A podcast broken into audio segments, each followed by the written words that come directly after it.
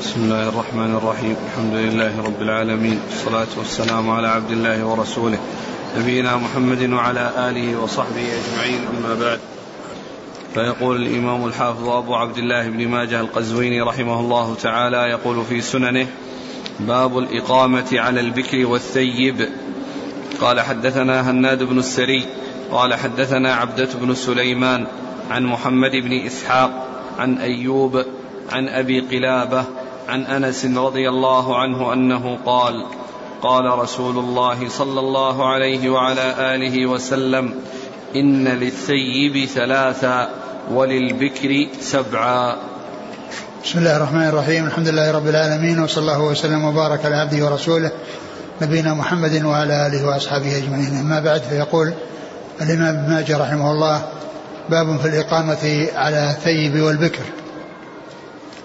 يعني أن الإنسان إذا تزوج وعنده زوجات من قبل زوجة أو أكثر فإن الزوجة التي دخل عليها والتي تزوج بها يقيم عندها ثلاثا إذا كانت بكر إذا كانت ثيبا ثم يدور على نسائه التي كن موجودات من قبل. وإذا كانت بكرا فإنه يقيم عندها سبعا ثم يدور على نسائه. فجاءت السنة في هذا الحديث وغيره بالتفريق بين البكر والثيب وأن الثيب حقها عند الزواج إذا كان هناك زوجات قبلها أن يقيم عندها ثلاثة ثلاثة ثلاثة ليال. يبيت عندها ثلاث ليال يعني بلياليها يكون عندها ثلاث أيام ثلاث ليالي بأيامها. ثم بعد ذلك يدور على نسائه يدور على نسائه. وأما إن كانت بكرا فإنه يقيم عندها سبعة أيام ثم يدور على نسائه. وفرق بين الثيب والبكر لأن الثيب قد اعتادت وألفت وعندها معرفة لأن هذا ليس أول زواج لها بل قد تزوجت من قبل. فيكون آه، والبكر لأول مرة تتزوج فبحاجة إلى كثرة الإيناس وإلى طول المكث عندها حتى يحصل الأنس بخلاف الثيب فإن الثيب يكفيها ثلاث لأنها قد قد دخل عليها من قبل وكانت زوجة يعني قبل ذلك فكان الأمر فيها أخف فجعلت المدة ثلاث وأما البكر فلكونه لأول مرة يحصل زواجها وهي بحاجة إلى المؤانسة وإلى طول المكث عندها ما يجري آه، يعني إناسها وعدم آه، وزوال الوحشة عنها فإنه يقيم عندها سبعا. هكذا جاءت السنة بالتفريق بين آه، الثيبات والأبكار بالإقامة ثلاثا عند الثيب التي يتزوج عليها وقبلها نساء وسبعا عند البكر التي يتزوج عليها وقبلها نساء. قال حدثنا هناد بن السري. هناد بن السري أبو السري ثقة أخرجه البخاري في خلق أفعال العباد ومسلم وأصحاب السنن عن عبده بن سليمان. وهو ثقة أخرج أصحاب الكتب. عن محمد بن إسحاق. وهو صدوق أخرجه البخاري تعليقا ومسلم وأصحاب السنن عن أيوب. ابن أبي تميم السختياني ثقة أخرج أصحاب الكتب. عن أبي قلابة. وهو عبد الله بن زيد الجرمي ثقة أخرج أصحاب الكتب. عن أنس. أنس بن مالك رضي الله عنه خادم الرسول عليه الصلاة والسلام. وأحد السبعة المكثرين من حديثه.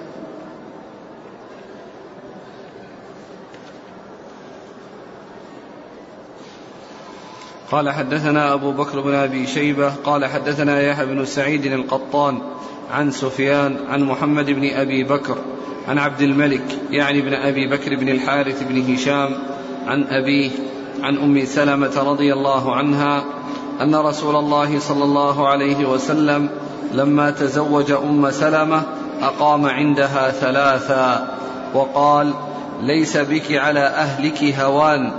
إن شئت سبعت لك وإن سبعت لك سبعت لنسائي.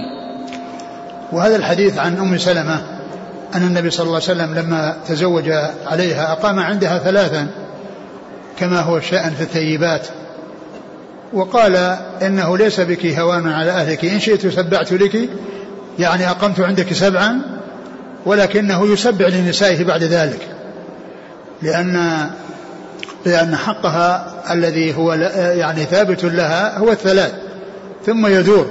وإن أرادت أن يجلس معها سبعا كما يحصل للأبكار فإنه يسبع لنسائه بمعنى أنه يعاملها معاملة يعني نسائه بأن يكون عندها سبع ثم يسبع للنساء كل واحدة يكون عندها مثل ما عند يعني مثل ما عندها.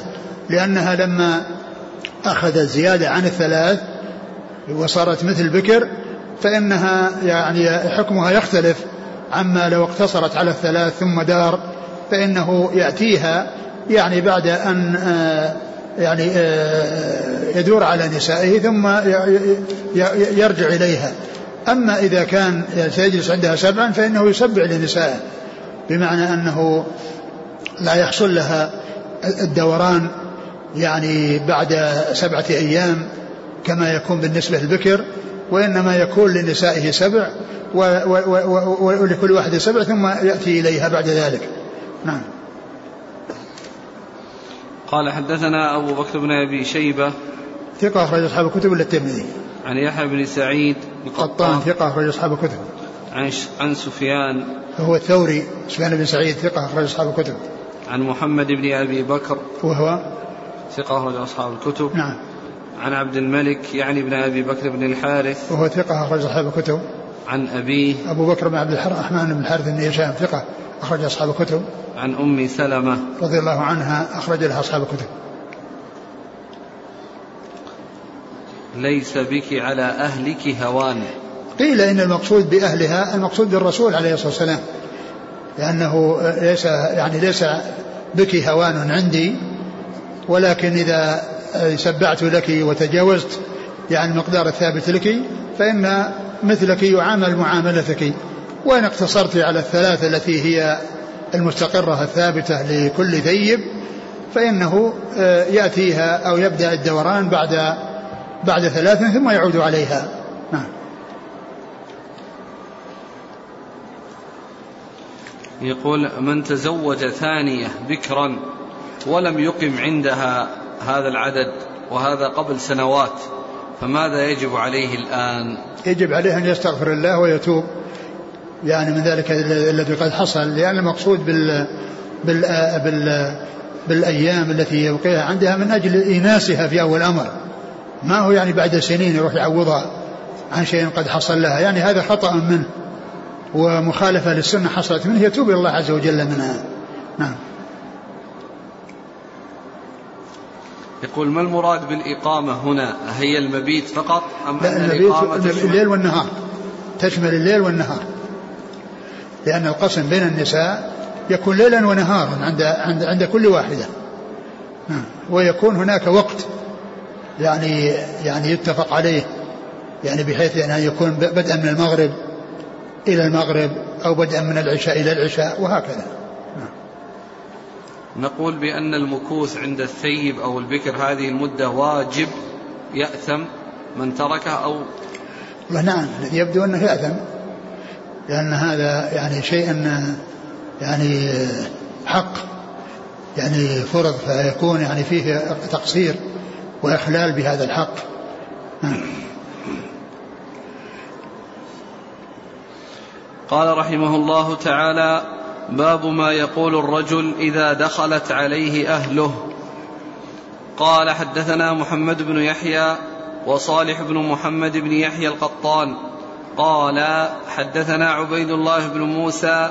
قال حدثنا سفيان عن محمد بن عجلان عن عمرو بن شعيب عن أبيه عن جده عبد الله بن عمرو رضي الله عنهما عن النبي صلى الله عليه وسلم أنه قال إذا أفاد أحدكم امرأة أو خادما أو دابة فليأخذ بناصيتها وليقل اللهم إني أسألك من خيرها وخير ما جبلت عليه وأعوذ بك من شرها وشر ما جبلت عليه. ثم ذكر هذا الحديث الذي فيه نعم. باب ما يقول الرجل نعم. إذا دخلت عليه أهله باب ما يقول الرجل إذا دخلت عليه أهله أو إذا أدخل عليه أهله. يعني عندما تزف إليه امرأته فإنه يدعو بهذا الدعاء الذي جاء في هذا الحديث في ما إذا أفاد الإنسان امرأة أو خادما أو آه، دابة فيأخذ بناصيتها ويدعو بهذا الدعاء. اللهم إني أسألك من خيرها وخير ما جبلت عليه وأعوذ بك من شرها وشر ما جبلت عليه. فهذا يدل على أن هذا هو السنة وهذا هو المشروع عند عند الإفادة لأول مرة من زوجة أو خادم يعني يعني لأمة أو أو دابة فإنه يدعو بهذا الدعاء. يسأل الله عز وجل من خيرها وخير ما جبل عليه ويستعيذ بها من شر به سبحانه وتعالى من شرها وشر ما جبلت عليه. فهذا هي السنة في آه، أول ما يلتقي الرجل بأهله أول ما يلتقي الرجل بأهله وتزف إليه ويخلو بها فإنه يدعو بهذا الدعاء كونه يحصل ذلك من أول مرة فيدعو بهذا الدعاء من حين لقيه بها من أول مرة بحيث يعني ملك عصمتها وتزوج عليها وزفت إليه فإنه يدعو بهذا الدعاء. وكذلك عندما يعني يملك جارية أو يملك دابة فإنه يدعو بهذا الدعاء. نعم. إذا أفاد أحدكم امرأة. أفاد يعني آه، استفادها بمعنى أنه ملك عصمتها وكانت زوجة له وذلك بالعقد عليها ثم زفافها بعد عقده عليها فإنه يأخذ بناصيتها ويدعو بهذا الدعاء. وكذلك الخادم إذا اشتراه لأول مرة إذا اشتراه أو ملكه أو أعطي إياه إياها للخادمة. وكذلك بالنسبة للدابة يعني من الدواب. ومثل ذلك السيارات التي هي قائمة مقام الدواب الآن فإنه يدعو بهذا الدعاء من حين يعني ما يملكها. نعم. قال حدثنا محمد بن يحيى. هو الذهلي ثقة رجل البخاري وأصحاب السنن وصالح بن محمد بن يحيى القطان. وهو مقبول. وأبو داود في مسند مالك وابن ماجه. نعم. عن عبيد الله بن موسى وهو ثقة رجل أصحاب الكتب. عن سفيان هو الثوري نعم. عن محمد بن عجلان وهو صدوق رجل البخاري تعليقا ومسلم وأصحاب السنن. عن عمرو بن شعيب وهو صدوق أخرجه صدوق أخرجه البخاري تعليقا وأصحاب السنن. البخاري نعم. ورجز القراءة. أخبر البخاري جزء القراءة وأصحاب السنن. نعم. عن أبيه أبوه هو صدوق وهو شعيب بن محمد آه، صدوق أخرجه البخاري في آه، جزء القراءة وخلق أفعال العباد. نعم. والأدب المفرد وأصحاب السنن عن جده عبد الله بن عمرو. هي الطريقة التي كانت اتبعها الحافظ أنه يعني إذا إذا كان ال ال الأدب المفرد فإنه يقتصر عليه يقتصر عليه دون أن يضيف إليه جزء القراءة. لأن هذا هو يعني المقدم في كتبه الأخرى بعد صحيح البخاري ولكنه هنا ذكر الجزء القراءة كما ذكرها بالنسبة لابنه وذكر البخاري في الأدب المفرد. نعم. وهنا قال عن جده عبد الله بن عمرو هنا فيه تنصيص على الجد وأن المقصود به جد أبيه يعني وليس جده يعني عمرو بن شعيب يعني شعيب يروي عن جده آه، عبد الله بن عمرو. يعني يعني لا يروي عن أبيه الذي هو محمد بن عبد الله لأن محمد بن عبد الله تابعي. فيكون انقطاع لو كان إنه يعني آه، يكون مرسل لو كانت الرواية عن أبيه. ولكنه هنا الرواية عن جده وقد سمع من جده وحدث من جده. وهذا مما ما هذا الحديث في هذا الإسناد التنصيص على جده عبد الله. وأنه ليس المقصود بمحمد. يعني فهذا مما يستدل به على أن الجد الذي يروي عن شعيب هو يعني آه هو هو عبد الله بن عمرو. يعني لا يروي يعني آه عن أبيه محمد الذي هو جد عمرو وإنما يروي عن جده هو الذي هو جد أيضا جد لعمرو. لكن الرواية من شعيب ليست عن محمد الذي هو جد عبد الله جد عمرو. ولكنها عن جده هو الذي هو عبد الله بن عمرو. ولهذا نص عليه قال عن جده عبد الله بن عمرو.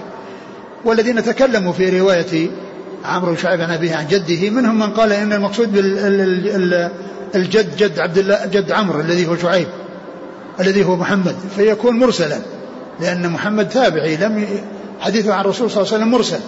لكنه هنا نص على أن المقصود به أنه عبد الله بن عمرو قال عن جده عبد الله بن عمرو. يعني أنا أبيه شعيب وأبوه شعيب يروي عن جدي شعيب الذي هو عبد الله بن عمرو. نعم.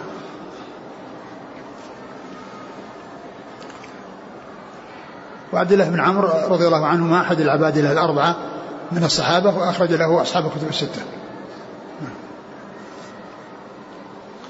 يقول هل يسمعها هذا الدعاء أم يقوله في سره؟ لا يسمعها. أقول يسمعها. لا بأس بذلك.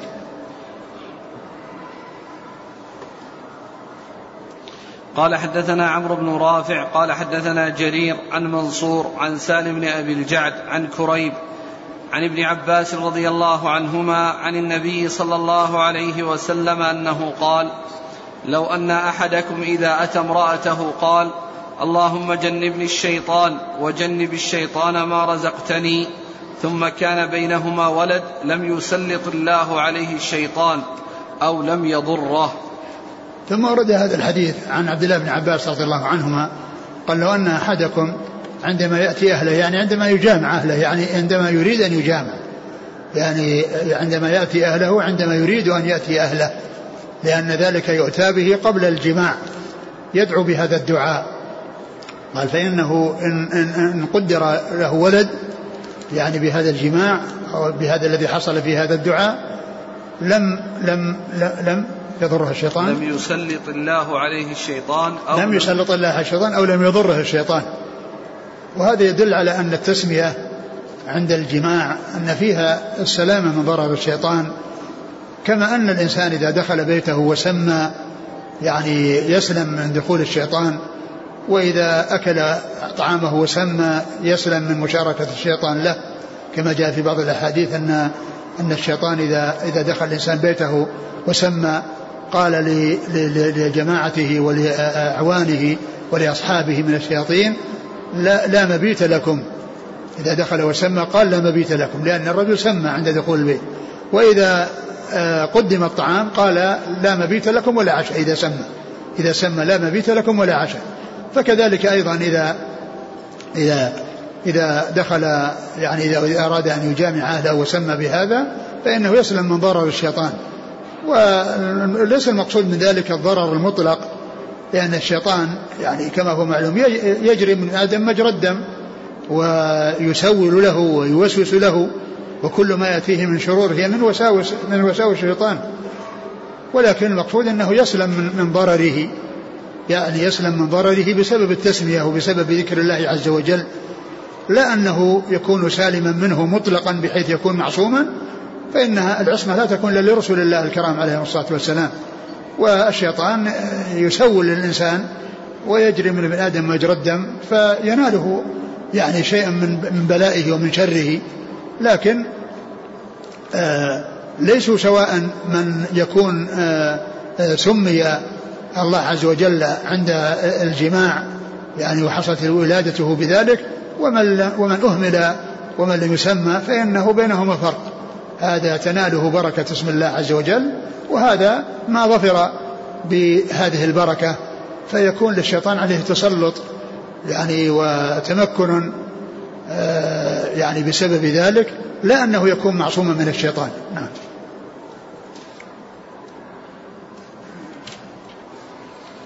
قال حدثنا عمرو بن رافع هو ثقة أخرجه ابن ماجه نعم. عن جرير جرير بن جرير بن عبد الله جرير آه، بن عبد الحميد آه، الضبي هو ثقة أخرج أصحاب الكتب.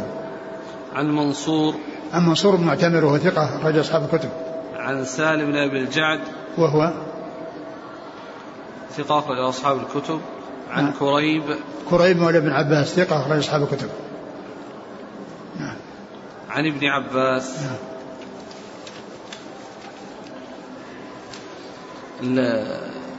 في حديث عبد الله بن عمرو إذا أفاد أحدكم امرأة أو خادم فليأخذ بناصيته وليقل اللهم إني أسألك.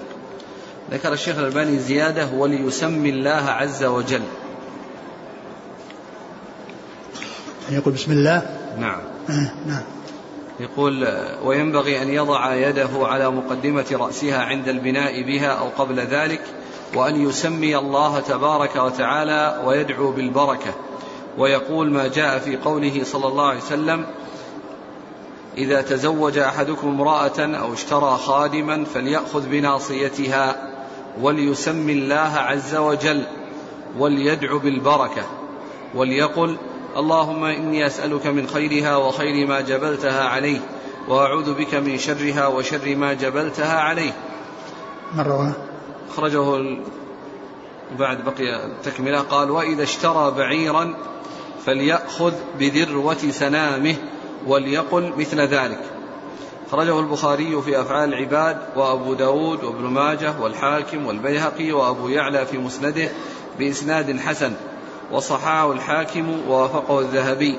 وقال الحافظ العراقي في تخريج الإحياء إسناده جيد. وأشار لصحته عبد الحق الإشبيلي في الأحكام الكبرى بسكوته عليه كما نص في المقدمة. وكذا ابن دقيق العيد في الإلمام. نعم. قال رحمه الله تعالى باب التستر عند الجماع.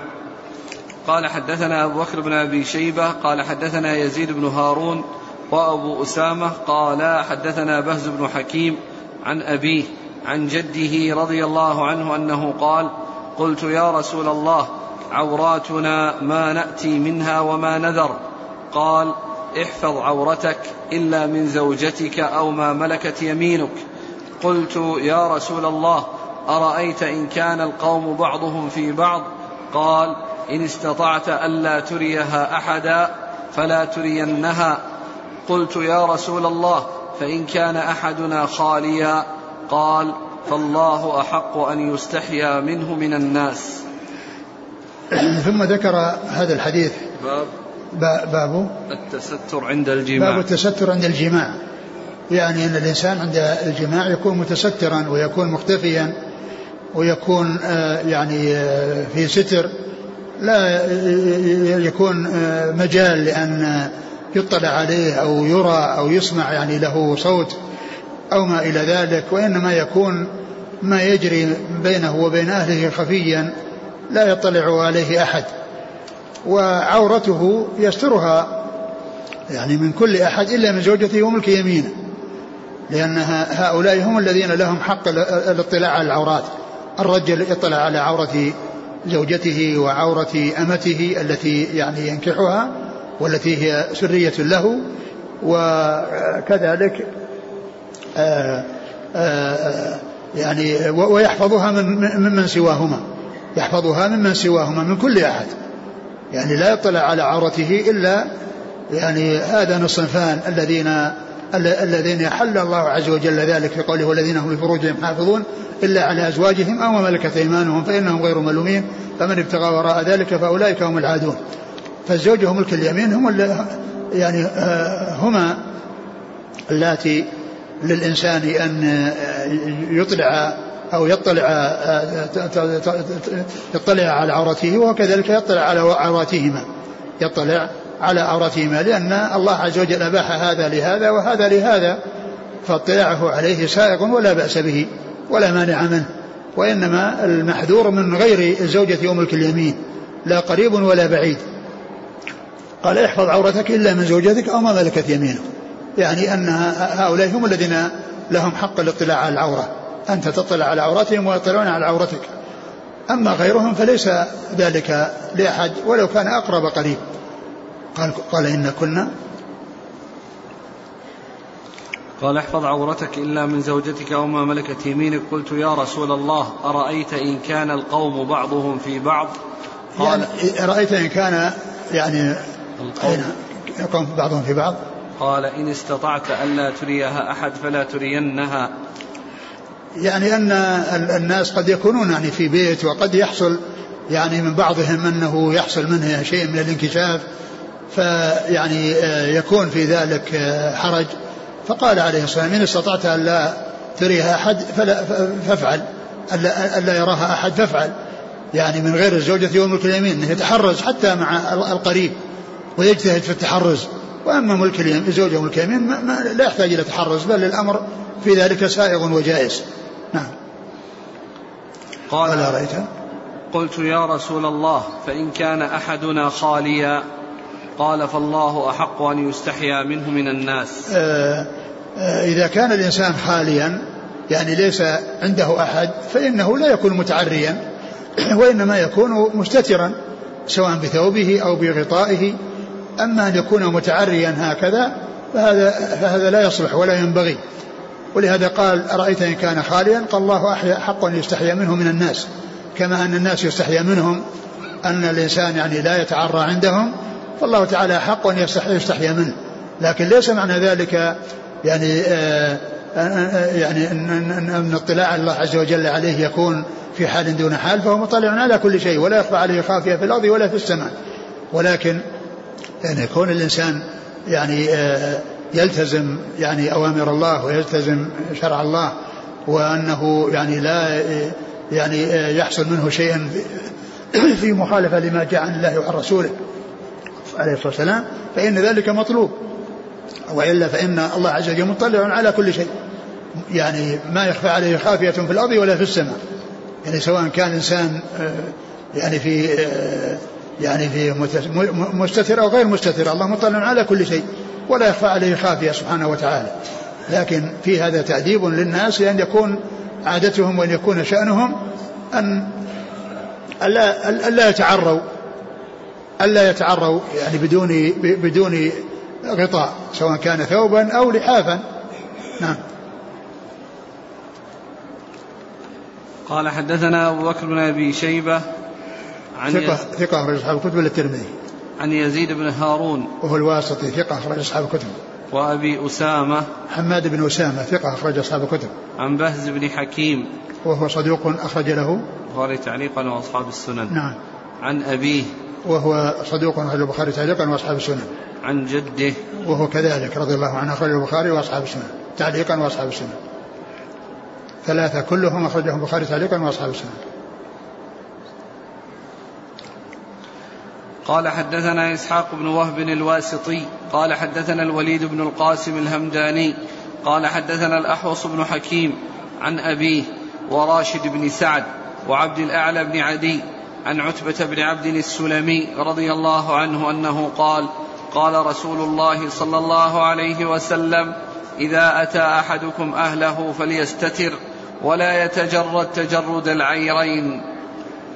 ثم ذكر هذا الحديث عن عتبة عتبة بن عبد السلمي. عتبة بن عبد السلمي رضي الله عنه النبي صلى الله عليه وسلم قال إذا أتى أحدكم أهله فليستتر ولا يتجرد تجرد العيرين.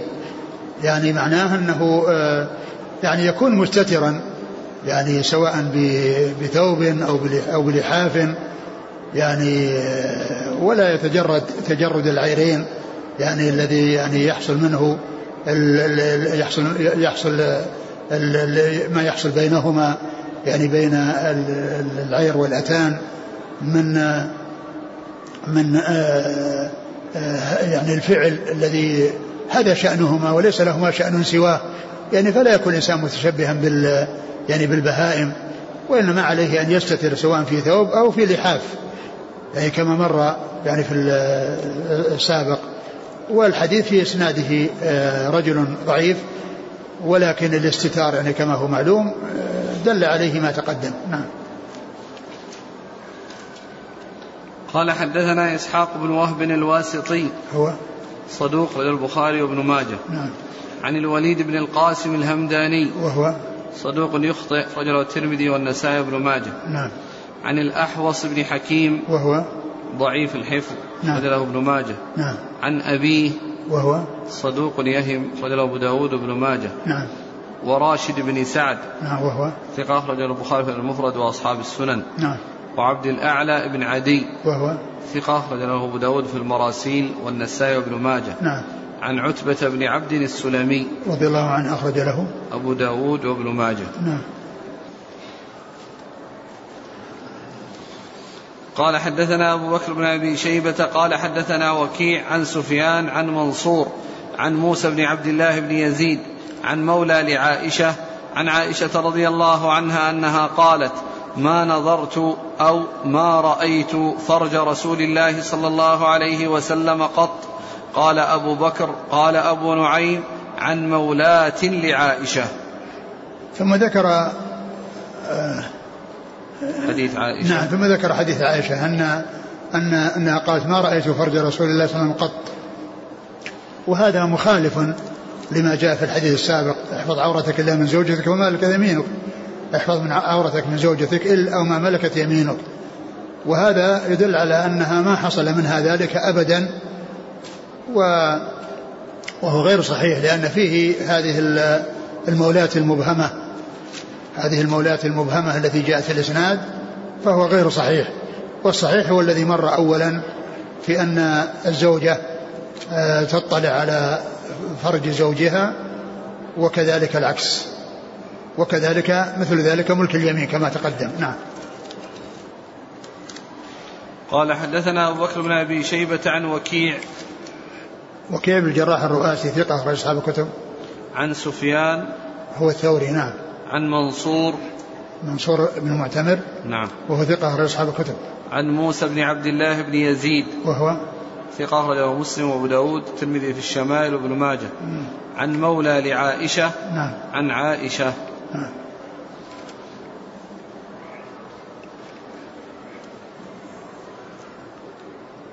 هذا الحديث من حديث الأدبة من كتب الأدب. يقولون يعني أن عائشة ما رأى مني ولا رأيت منه. هكذا في كتب الأدب. ما رأى مني ولا رأيت منه. يعني العورة. يعني حذف حذف المفعول. نعم. قال رحمه الله تعالى باب النهي عن إتيان النساء في أدبارهن. قال حدثنا محمد بن عبد الملك بن أبي الشوارب. قال حدثنا عبد العزيز بن المختار. عن سهيل بن أبي صالح عن الحارث بن مخلد عن أبي هريرة رضي الله عنه عن النبي صلى الله عليه وسلم أنه قال لا ينظر الله إلى رجل جامع امرأته في دبرها. ثم ذكر باب النهي عن إتيان النساء, النساء في أدبارهن. النهي عن إتيان النساء في أدبارهن يعني هو محل القراءة. وأما اتيانهن في قبولهن سواء من جميع الجهات يعني سواء من من من قبلها أو من, من أمامها ولا من من خلفها فإن كل ذلك سائر. يقول الله عز وجل نساؤكم حرث لكم فأتوا حرثكم من شئتم. وإنما المحذور أن يكون في محل محل الغائط. هذا هو الذي لا يجوز. وأما اتيانها في الفرج من جميع الوجوه فإن ذلك سائر. وجائز. لدلاله القرآن على ذلك. ثم إنه ورد هذا الحديث عن أبي هريرة عن النبي صلى الله عليه وسلم أنه قال لا ينظر الله إلى من أتى امرأة في دبرها. لا ينظر الله. وهذا يدل على على على على عظم حرمته لأن فيه نفي نظر الله عز وجل عنه يوم القيامة.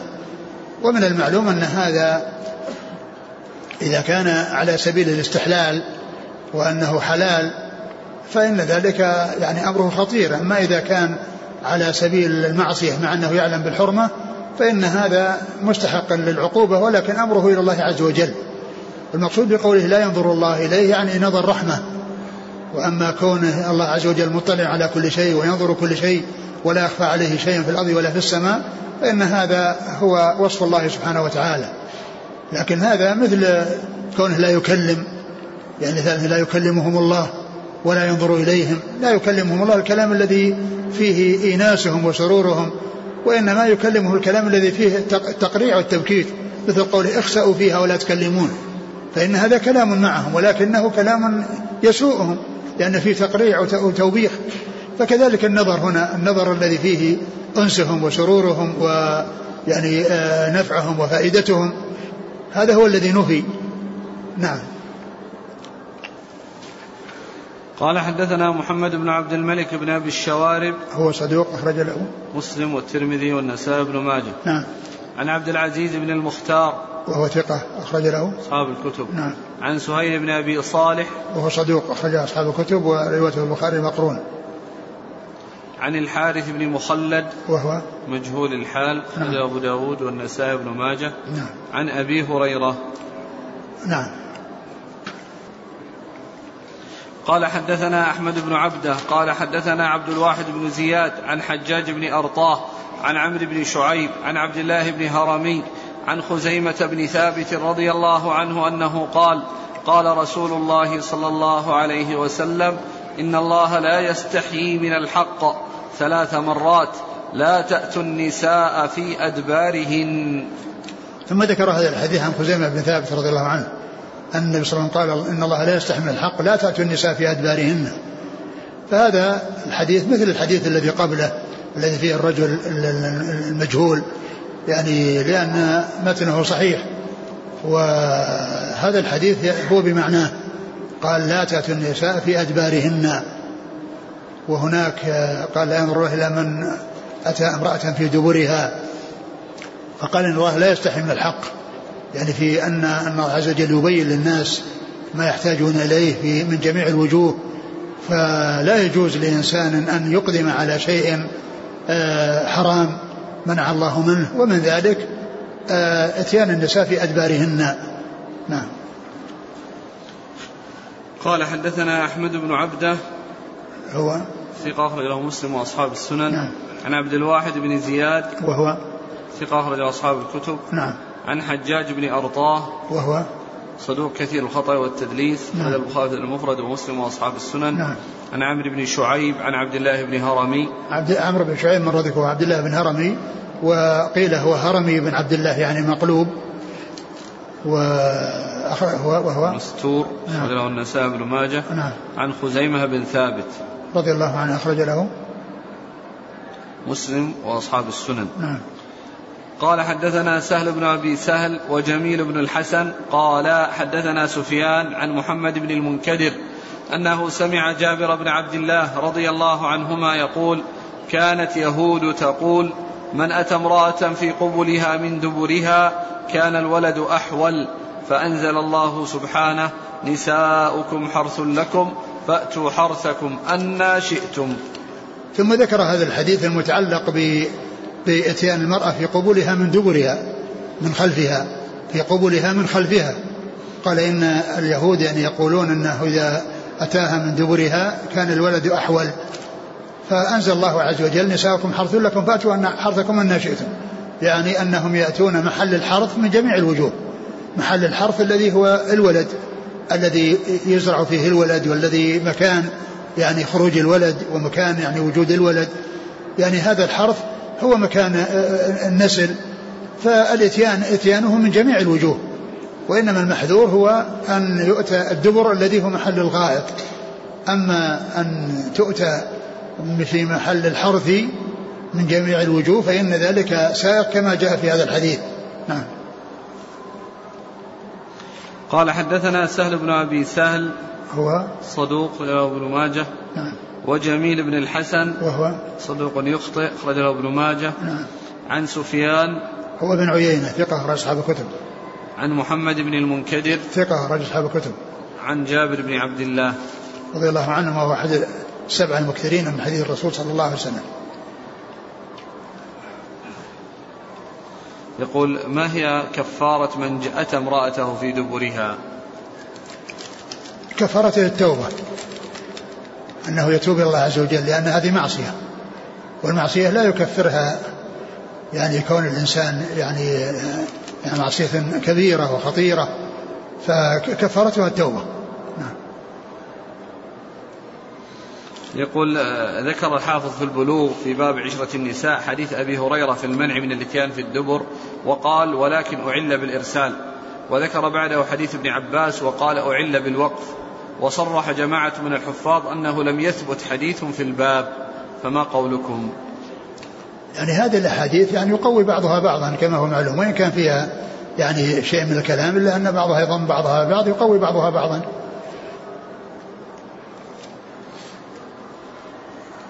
قال رحمه الله تعالى باب العزل. قال حدثنا أبو مروان محمد بن عثمان العثماني. قال حدثنا إبراهيم بن سعد عن عن ابن شهاب قال حدثني عبيد الله بن عبد الله عن أبي سعيد الخدري رضي الله عنه أنه قال سأل رجل رسول الله صلى الله عليه وسلم عن العزل فقال أو تفعلون؟ لا عليكم ألا تفعلوا فإنه ليس من نسمة قضى الله لها أن تكون إلا هي كائنة.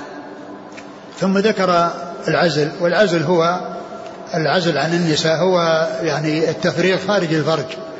يعني عندما يأتي الإنزال يعني لا ينزل داخل الفرج وإنما ينزل في الخارج.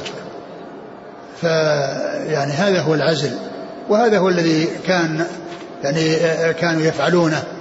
يعني بالنسبة للأمة حتى لا تحمل فتكون أم ولد فلا يتمكنوا من بيعها فكانوا يعزلون عن الإماء لئلا تحمل فتبقى عنده وتكون له أم ولد.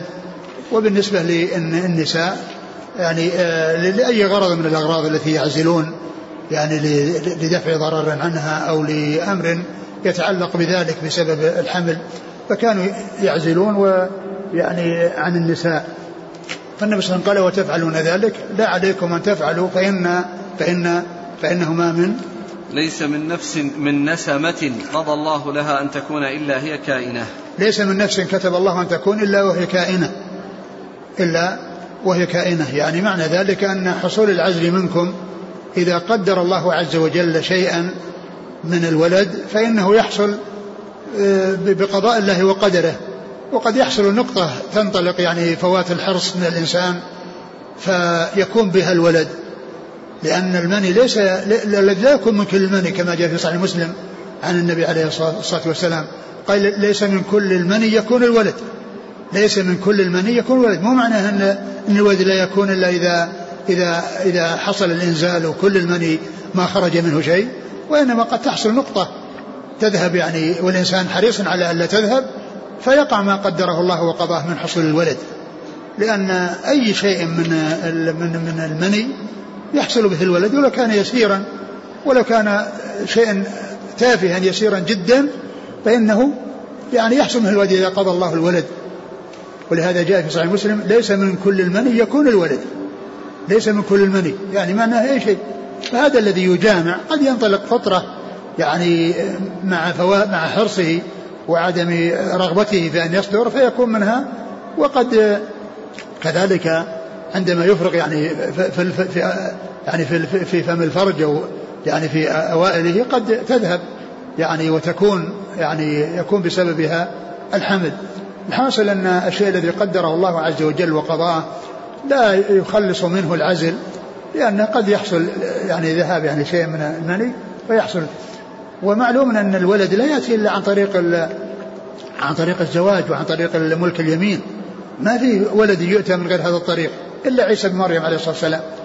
إلا عيسى بن مريم عليه الصلاة والسلام فإنه يعني آه، آه، يعني ولد بدون أب.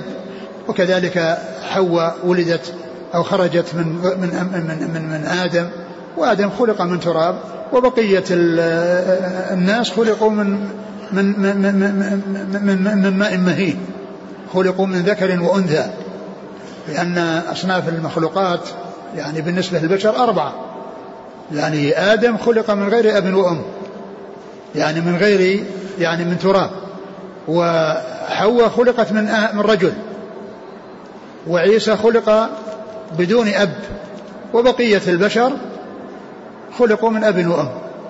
خلقوا من ذكر وأنثى. فهذا هو السبيل إلى حصول الولد يعني ما من نفس يعني قدر الله أن تكون إلا إلا وهي يعني كائنة. يعني هو أصلا لا يكون لا عن, عن هذا الطريق لكن المقصود أن أن العزل إذا شاء الله أن يكون ولد يعني خرج نقطة يسيرة فصار بسببها الولد. ف آه، الرسول ما منع العزل ولكنه أشار إلى أن ما قدره الله عز وجل يحصل ولو وجد العزل. وذلك بانطلاق نقطة. ما هو يكون يعني بدون بدون سبب. الولد لا يكون الا بسبب. لكن هذا السبب قد يكون شيء يسير ذهب فوات الحرص على الإنسان. نعم.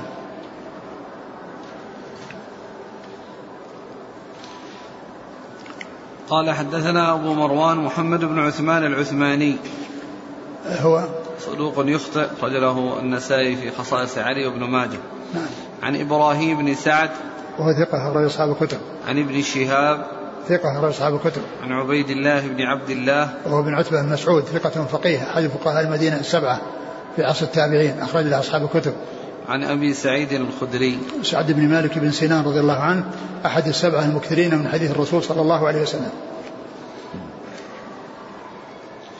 قال حدثنا هارون بن إسحاق الهمداني قال أخبرنا سفيان عن عمرو عن عمرو عن عطاء عن جابر رضي الله عنه أنه قال كنا نعزل على عهد رسول الله صلى الله عليه وسلم والقرآن ينزل. ثم ذكر هذا الحديث عن عن عن أبي سعيد. عن جابر. عن جابر رضي الله عنه قال كنا نعزل والقرآن ينزل. وجاء في بعض الروايات لو كان ينهى عنه لنهانا عنه القرآن. كنا نعزل والقرآن ينزل. يعني أن هذا الفعل كان يحصل لهم في زمن الرسول صلى الله عليه وسلم. وهو يحصل يعني منهم. فدال على على على أنه جائز. وأنه لا بأس به لكنه في حق الإماء يعني للإنسان أن يعزل لأن لأنه يترتب على على على الولد يعني شيء من الضرر عليه لأنه لا يملك بيعها ولا يملك يعني يعني التصرف فيها. و أما بالنسبة للحرة فإن لها حق في الجماع. فإن لها حق في الجماع ولا يكون ذلك إلا بإذنها. اللهم إلا إذا كان يعني هناك شيء يعني أن أنه يخشى عليها من كثرة الولد أو لمرضها ويراد والحمل يضرها وعزل من أجل دفع هذا الضرر فإن ذلك لا بأس به. وفي هذا الزمان وجد شيء يغني عن عن عن, عن العزل ووجود يعني أسباب أخرى يعني يكون فيها تأخير الحمل لمدة معينة وهذا سائغ إذا كان المقصود منه مصلحة ككون المرأة مريضة أو كون الحمل يعني يلحق بها ضررا بالغا أو أنها كثيرة الإنجاب فتأتي بالولد هذه السنة ثم يأتي ولد في السنة التي بعدها والصغير يعني يعني يحتاج إلى حمل وهذا الجديد يحتاج إلى حمل حمله كونه تحمله من الأرض يعني لا يمشي على رجليه فإذا حصل يعني شيء من التنظيم للتأخير يعني فترة وجيزة فإن ذلك سائغ. وأما إذا كان من أجل قطع النسل أو من أجل تحديد النسل يقول ما نبغي إلا ثلاثة أو أربعة والباقيين ما نحتاج إليهم يعني فيحصل فإن ذلك لا يجوز. ولكنه يجوز المصلحة ويجوز الحاجة. وهذا آه، الحديث لو حديث أبي آه، آه، جابر حديث جابر رضي الله عنه كنا نعزل والقرآن ينزل. يعني أن ذلك كان سائغا ولكنه للمصلحة. نعم. قال حدثنا هارون بن إسحاق الهمداني هو؟ صدوق رجل البخاري في القراءة والترمذي والنسائي بن ماجه. نعم. عن سفيان عن عمرو. بن عيينة عمرو بن دينار ثقة أخرج أصحاب الكتب. عن عطاء. عطاء بن أبي رباح ثقة أخرج أصحاب الكتب. عن جابر. جابر بن عبد الله رضي الله عنه نعم. قال حدثنا الحسن بن علي الخلال قال حدثنا إسحاق بن عيسى قال حدثنا ابن لهيعة قال حدثني جعفر بن ربيعة عن الزهري عن المحرر بن أبي هريرة عن أبيه رضي الله عنه عن عمر بن الخطاب رضي الله عنه أنه قال نهى رسول الله صلى الله عليه وعلى آله وسلم أن يعزل عن الحرة إلا بإذنها. ثم ذكر هذا الحديث عن عمر رضي الله عنه أن النبي صلى الله عليه وسلم نهى أن يعزل عن الحرة إلا بإذنها. وهذا الحديث في إسناده ضعف من جهة ابن أبي هريرة ومن جهة ابن لهيعة. ولكن معناه صحيح وهي أن المرأة لها زوجها لها حق في النكاح وحق في الزواج وفي الجماع فإذا لم توافق على ذلك ليس للإنسان أن يعزل عنها إلا بإذنها أو لمصلحة تتعلق بذلك يعني كونها يعني بالأسباب التي أشرت إليها يعني قريبا وهي كونه يضرها الحمل أو ل أو يعني لكثرة الإنجاب. فالحاصل انه ان ان ان, أن لها أنها طرف في الموضوع وأن لها حق فيه فليس للإنسان أن يعزل عنها بغير إذنها. نعم. والإسناد؟ قال حدثنا الحسن بن علي الخلال. هو ثقة أخرج أصحاب الكتب إلا النسائي. عن إسحاق بن عيسى. وهو؟ صدوق رواه مسلم والترمذي والنسائي بن ماجه. نعم. عن ابن لهيعة. نعم. صدوق؟ نعم. صدوق آه، اختلط لما احترق يعني آه، احترق كتبه ويعني اختلط والجماعة الذين رووا عنه قبل الاختلاط روايتهم معتبرة والذين لم يثبت أنهم رووا عنه قبل الاختلاط روايته روايتهم تكون ضعيفة. وليس هذا الراوي عنه اسحاق بن عيسى ممن روى عنه قبل الاختلاط. نعم. أخرجه مسلم وأبو داود والترمذي وابن ماجه. نعم. عن جعفر بن ربيعة. وهو؟ ثقة أخرج أصحاب الكتب. نعم. عن الزهري.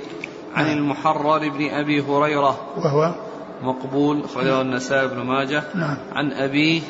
عن عمر بن الخطاب. عمر بن الخطاب رضي الله عنه أمير المؤمنين وثاني الخلفاء الراشدين الهاديين المهديين صاحب المناقب الجمة والفضائل الكثيرة رضي الله عنه وأرضاه. هذا آخره. آخر نعم. الباب. نعم. والله أعلم وصلى الله وسلم وبارك على عبده ورسوله نبينا محمد وعلى آله وأصحابه أجمعين. جزاكم الله خيرا وبارك الله فيكم. ألهمكم الله الصواب ووفقكم للحق ونفعنا الله ما سمعنا وغفر الله لنا ولكم وللمسلمين أجمعين. آمين.